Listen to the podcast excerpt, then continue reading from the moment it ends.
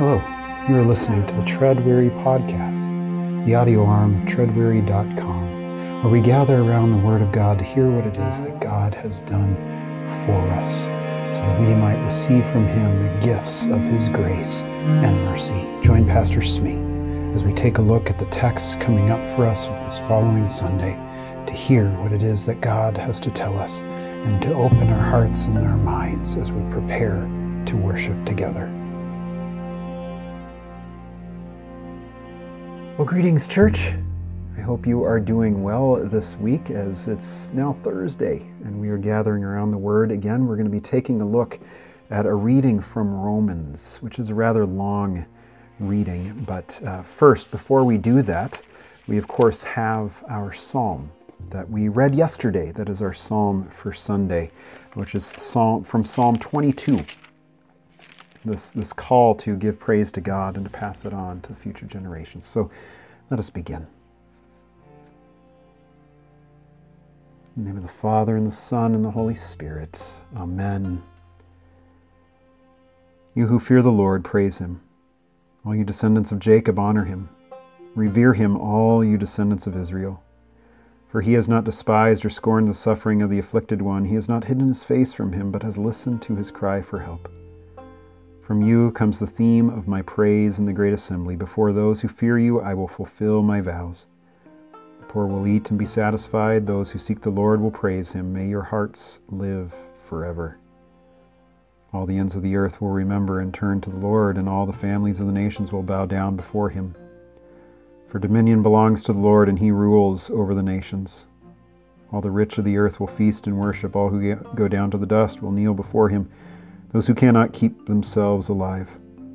Posterity will serve him. Future generations will be told about the Lord. They will proclaim his righteousness, declaring to a people yet unborn, He has done it. Glory be to the Father, and to the Son, and to the Holy Spirit, as it was in the beginning, is now, and ever shall be, world without end. Amen. The call to, to Sound it forth to the future generations. He has done it. What has the Lord done for you? And how do we pass that on? To tell the future generations, He has done it. Well, our reading Romans 4, verses 13 through 25. It was not through the law that Abraham and his offspring received the promise that he would be heir of the world, but through the righteousness that comes by faith. For if those who depend on the law are heirs, faith means nothing and the promise is worthless, because the law brings wrath, and where there is no law, there is no transgression. Therefore, the promise comes by faith, so that faith, so that it may be by grace, and may be guaranteed to all Abraham's offspring, not only to those who are of the law, but also to those who have the faith of Abraham. He is the father of us all. As it is written, I have made you a father of many nations. He is our father in the sight of God, in whom he believed, the God who gives life to the dead and calls into being things that were not. Against all hope, Abraham in hope believed, and so because the father and so became the father of many nations, just as it had been said to him, so shall your offspring be. Without weakening in his faith, he faced the fact that his body was as good as dead, since he was about a hundred years old, and that Sarah's womb was also dead. Yet he did not waver through unbelief regarding the promise of God, but was strengthened in his faith and gave glory to God, being fully persuaded that God had power to do what he had promised. This is why it was credited to him as righteousness. The words that was credited to him were written not for him alone, but also for us, to whom God will credit righteousness, for us who believe in him who raised Jesus our Lord from the dead, who was delivered over to death for our sins and was raised to life for our justification.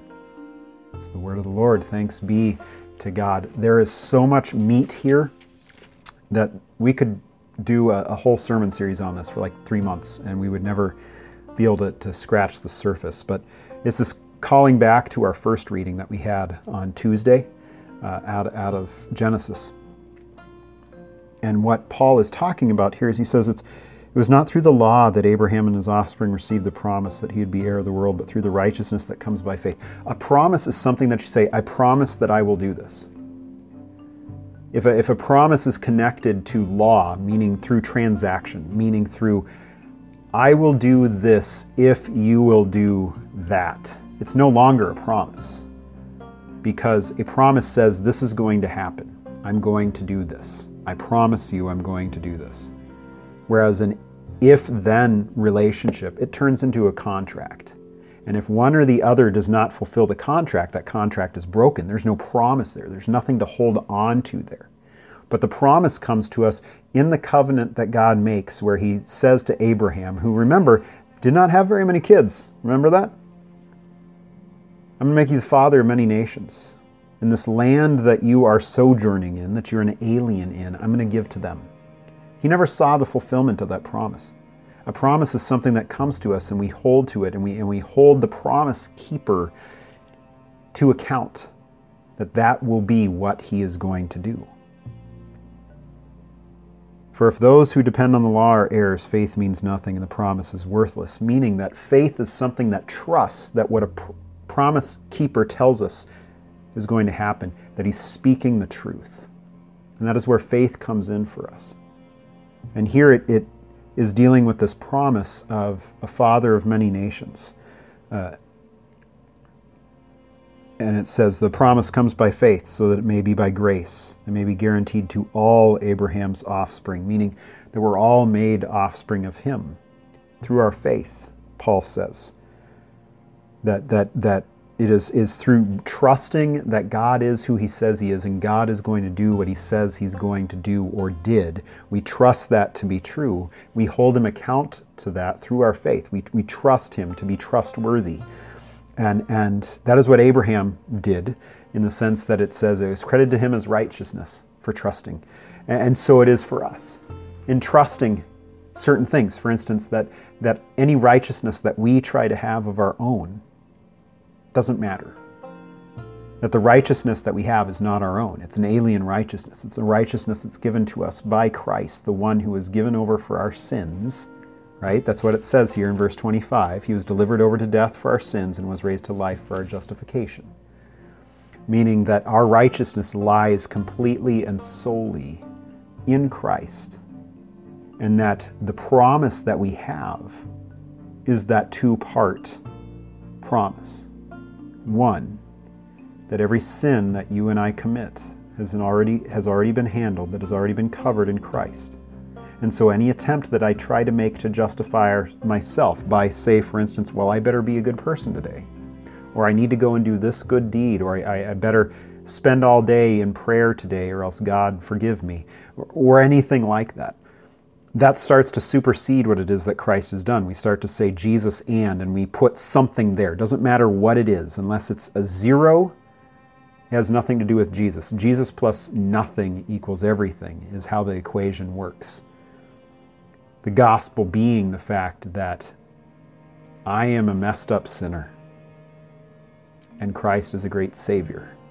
That He has taken my mess and taken it upon Himself, and He's reorganized my mess and given me that order, which is my justification, meaning my being declared righteous. It's the, the word is that which would be used in a court of law in which the not guilty verdict is passed down, declaring that someone is not guilty, that they're not guilty of what it is that they have done, even though maybe they absolutely were caught red handed, but they had a good defense attorney who got them off.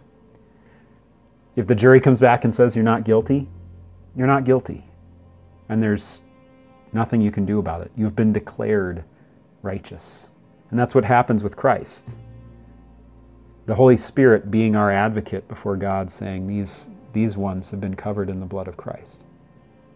And that's where our faith comes in, our trusting that comes in, our trust that the promise of God found in Jesus dying on that cross is enough for us, and that we hold to that.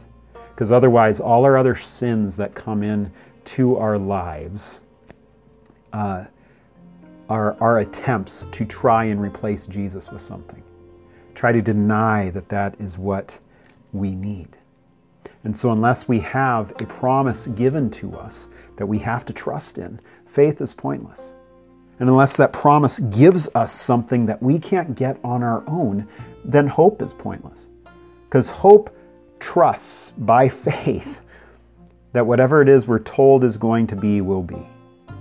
And here, that promise, for instance, is the God who gives life to the dead and calls into being things that were not. Part of the promise that Abraham held on to was that God is an everlasting God who raises the dead.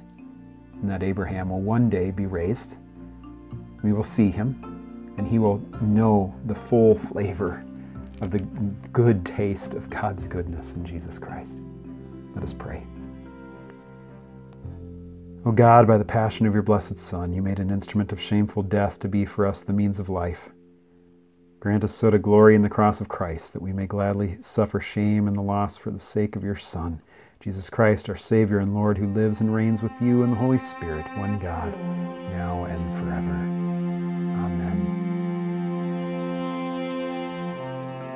Amen.